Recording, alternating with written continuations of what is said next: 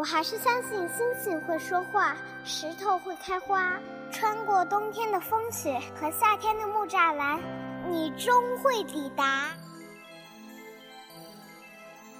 喜欢的歌，静静的听；喜欢的人，远远的看。谁的错？我喜欢你。人为什么要爱好？因为蠢。爱对了是爱情，爱错了是青春。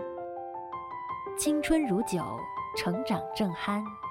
文字女巫饶雪漫，用声音拥你入怀。喂，我是雪漫。Hello，雪漫电台的听众朋友们，大家好，好久不见，我是伦仔。冬天已经到了，大家一定要记得保暖哦。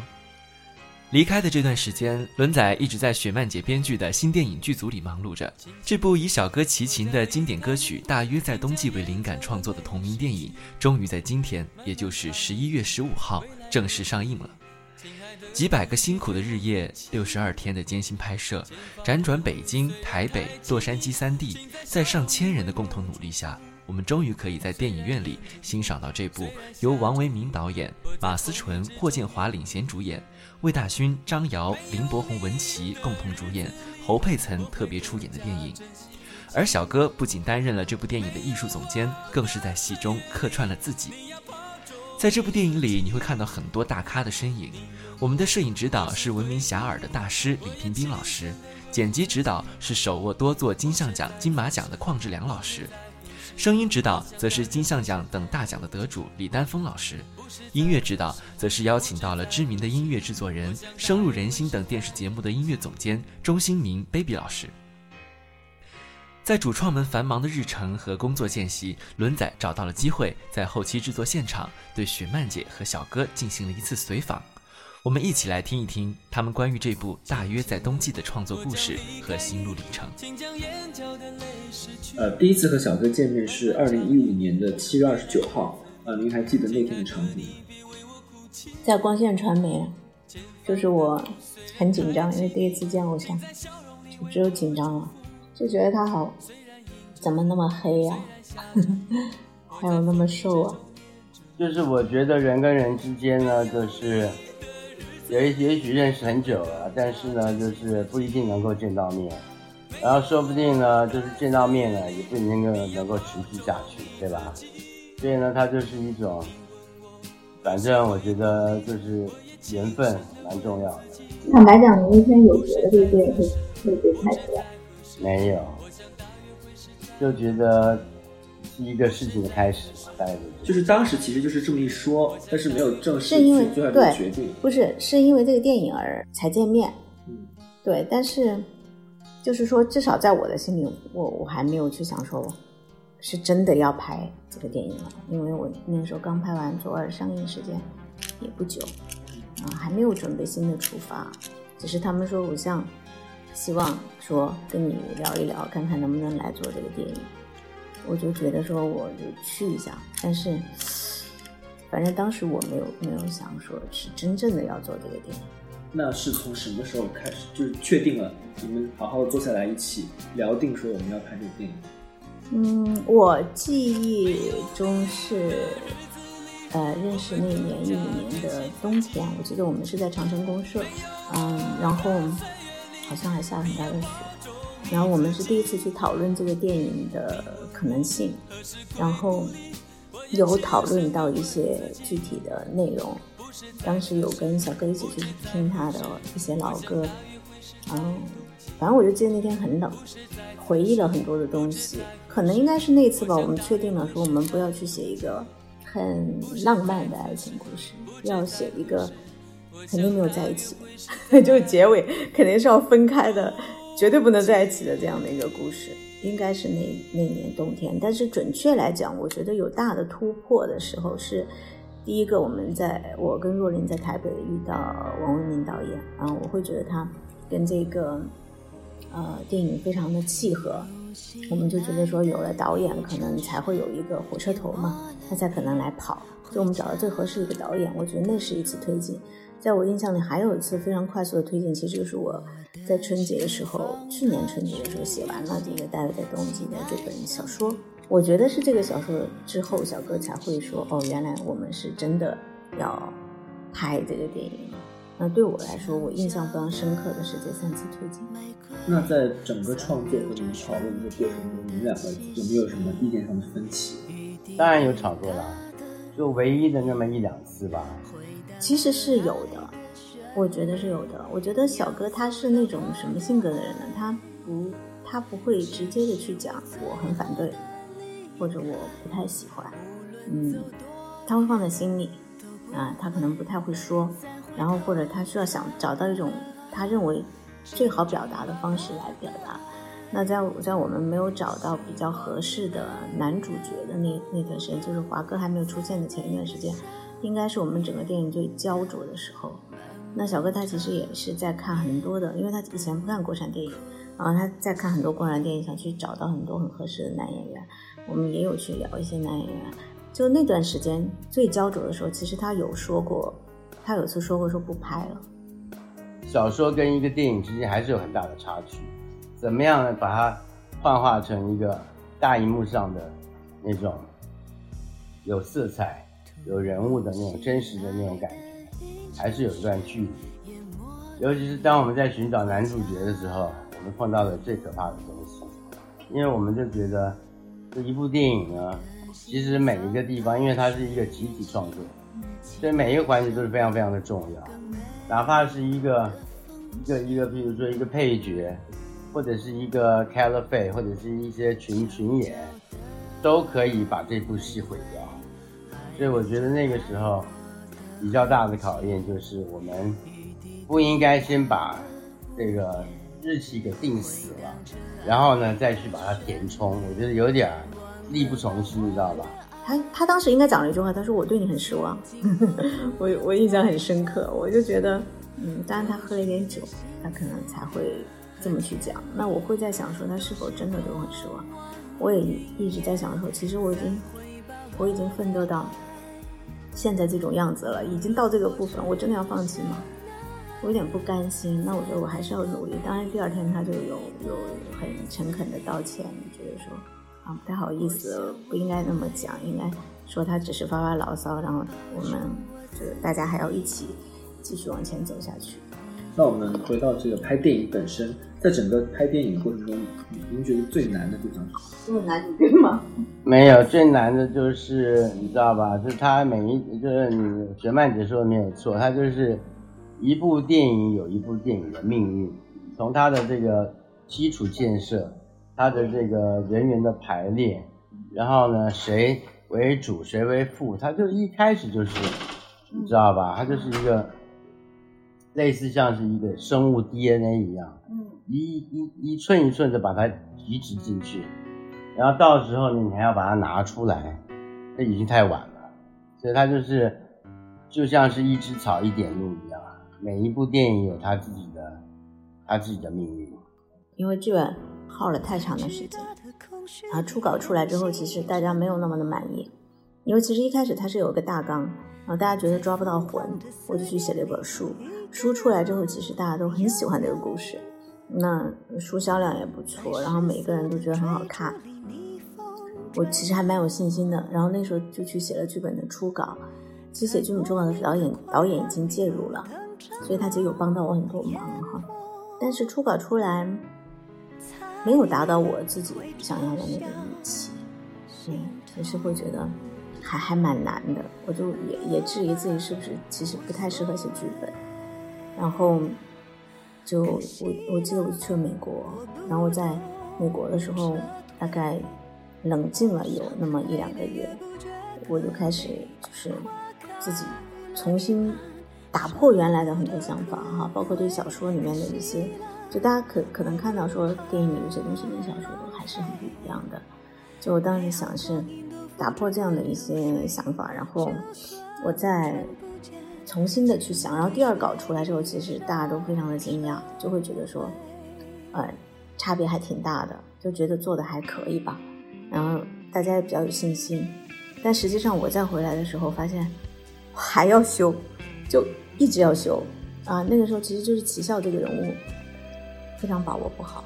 就是我还记得小哥志明哥，还有王维敏，因为他们三个人都是台湾男人嘛，然后他们就大半夜的陪我去聊这个男人是什么样子。然后小哥说，我就给你去，我们就帮你去塑造一个这个呃这个人，他从三岁的时候一直到他六十岁的时候，大概是一个什么样的人生轨迹。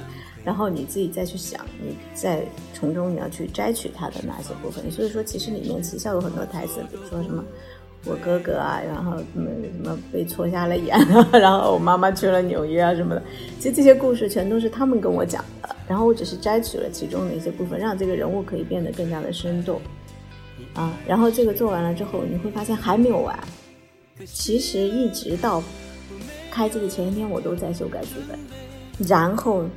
到开机的时候，我还在改扉页，不是因为要去迁就某一个演员或者是某一个场景而改扉页，而是真的就是觉得说，哎，那个戏到了那个时候，你觉得你是要改。更夸张的是，到剪辑的时候，你还在改剧本，就是就是邝老师在剪的时候，他会觉得说这一段可能包括大家在电影里面看到的安然最后的那段开车时候的那个独白，就是一个剧本，它可以。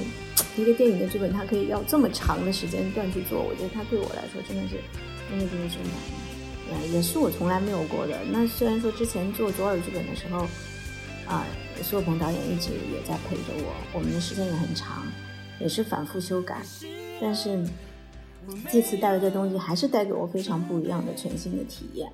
嗯，让我觉得说啊，我可以更多的，因为因为制作的。部分这次是全部由我们自己来制作嘛，所以制作这个部分我们参与的。非常多。那这个过程当中，你就会觉得说剧本跟制作的这种关系也是非常大，你不可能随便去写。包括演唱会，因为我们当年演唱会，呃，小哥当年演唱会就是在工体嘛。那如果说我们不在工体来做这个演唱会，就会觉得很少很多的遗憾，因为我们其实已经有做一比一的一个复刻。九一年的狂野演唱会，所以我们又要花很多精力去搞定工体。然后因为是工体，我我我在写戏的时候，包括场场外的戏的时候，我还要做很多的一些调整。所以它就是让我变成了一个不是单纯是编剧的编剧啊，我要去考虑很多制作方面的问题，就是让我变得更专业吧。既然有这个最难的部分，那应该也会有你觉得最有意思、最有趣的地方。我觉得最有趣的就是说，你把一个电影的一个计划、呃日程表，然后人员都都定好了之后，它能够一步一步的，就像堆那个乐高一样，就一步一步的把它，眼看着它能够堆起来，一个翅膀堆好了，一个引擎造好了，就是快乐的点就在这里。其实就是还是拍演唱会的那两场戏，那其实也是观众最喜欢的戏嘛，那就会觉得。好像真的回到了那个时候啊，特别是看马思纯他从那个外面跑进来，然后跑上台，然后呃跑上那个看台开始欢呼的时候，就会想起自己的青春时代，也是那样去看过小哥的演唱会，或者是想起自己青春时代里发生过的很多很难忘的事情哈。然后整个拍过程中，一首歌从头唱到尾，小哥。大约的冬季，我就记得当时有群演讲说，我这辈子都不想再听到这首歌了。但是，就以前你会觉得说，我啊，我听这首歌，我我我应该会很就是很喜欢听，怎么听都听不厌。但不是那样的，就会觉得拍电影好难。然后当时我还记得我们请来的那个乐队老师，还有指挥老师钟新密老师，他也是我们这个电影的音乐嘛。他之前就是小哥红乐队的一个主力的一个成员。他一直在指挥，但是和他每一次正式表演的那个指挥都不太一样哈。反正我觉得这两场戏留给我印象很深刻。我觉得前面的一些几场戏都非常好。齐霄送安然回家的时候的那一场，在那个宿舍的那一场，我觉得这场是最最复古、最纯真的感情，让我回想起我们那个我们那一段纯真的岁月。虽然只是一个短短暂的场景。几乎没有对白，但是那个感觉是最纯粹的。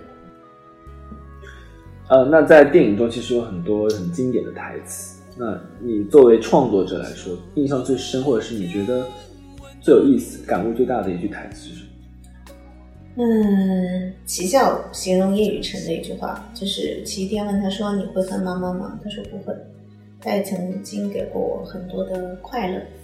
我觉得这句话其实是我，反倒是我最喜欢的台词，而不是大家都很喜欢的什么有些人见三百次也没有，有些人见三次，或者是别离是常态，相聚是奢华啊，或者这样的。对我来说，反倒是这样一句话，因为我觉得这也是我电影想要表达的一个主题吧。我觉得不是所有的爱情最后都会有一个非常完美的结果，王子公主就一定要在一起。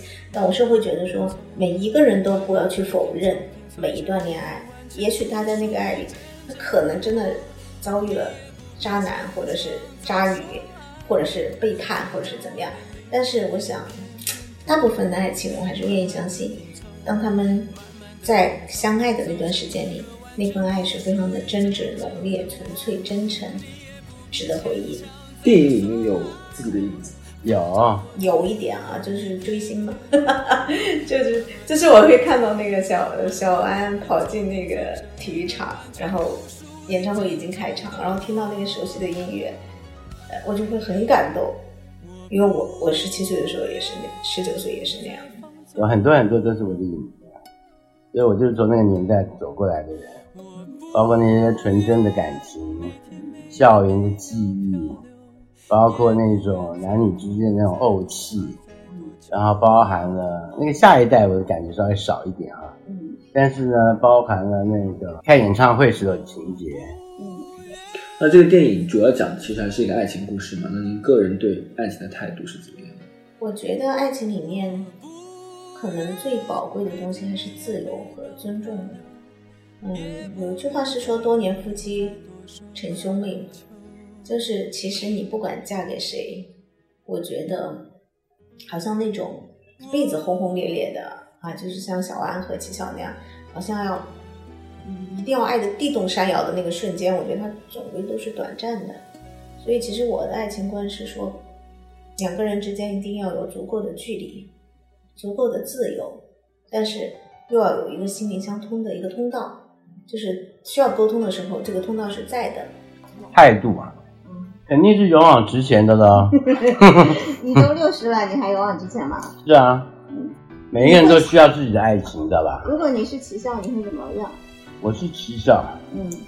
如果是奇笑的话，我也是很为难啊，因为我 我还以为你说你是奇笑，你就 你就没有这个扭转乾坤了。没有，我没办法，我没办法扭转乾坤，因为你家里面还是重要啊，对吧？然后你的爱情固然重要，但是毕竟你的家里跟你在一起还是最多年的，你的老爸对吧？你的老哥进监狱了对吧？然后呢，里面肯定还会有一丝一丝的那种自卑在里面。知道吧？因为自己没有办法把事情搞得很圆满，肯定会有一点点自责，会有点自卑，然后呢，以至于对于一段那种比较，知道的很很看好的一段爱情，会有点退却。呃，那电影主要讲的是九十年代的爱情故事。那其实呢呃，你觉得现在的年轻观众能接受吗？这样的？我觉得应该是可以的，因为对于。零零后、九零后的小孩，他们应该是非常好奇，就是那种他们的上一代的爱情是在什么样的场景发生的，然后他们用什么样的方式去解决自己对爱情的一些问题跟困扰。我觉得爱情它也没有过时不过时吧，其实现在人也这么谈恋爱，当然可能会觉得慢，但我记得好像小哥看完这个电影的初剪之后，他出来说了一句话，他说就是要教一下现在年轻人该怎么谈恋爱。然后有一个九八年的小朋友看完初检之后出来，是问我一个很很有意思的问题。他说：“我觉得安然和齐笑在后海的时候就应该要亲吻了，为什么他们还没有吻？”所以我觉得这应该是两代人的一个一个最大的区别。但是不管谈恋爱的形式怎么样啊，我是觉得爱的那种感觉，那种怦然心动的感觉还是一样的。就像我们做调查说，大家最喜欢的桥段就有那个安然就是跟齐潇在校门口分手。然后他主动的亲了他一下，然后又跑到校门口去，看着齐潇，然后再跑回来那个场景，然后他说再见，齐先生，我觉得有一种哇，被甜到的感觉。现在电影已经成型了那看完之后最想对自己说什么？哎呀，你太棒了，你怎么可以一直这么坚持？呃呃，不要让他关键时刻掉链子。最想对我说的是什么？写得好，写得好。再接再厉，你知道吗？因为广大的观众还是需要好的人生的一个一个一个向往。那电影完成之后，给自己这个电影打个分吧。打八十五吧。八十五都没到，因为八十五得打八十五，八十五是个坎儿，你知道吧？就没到那个坎儿。我觉得八十三差不多，肯定是不能够太自满。如果可能再重来，也许我还是只能考八十五分，因为我可能顾上了这个，我又没有顾上那个。嗯，所以虽然它是个八十五分，可能它也就是我能做到的。我已经 try my best，就是我能做到的一百分。听完小哥和雪曼姐说的话，相信大家对这部电影的幕后故事会更加好奇。我们也特别将电影的幕后故事和创作心得整理成了一本名为《大约在冬季电影全记录》的电影书，目前在各大书店和网店都可以购买到。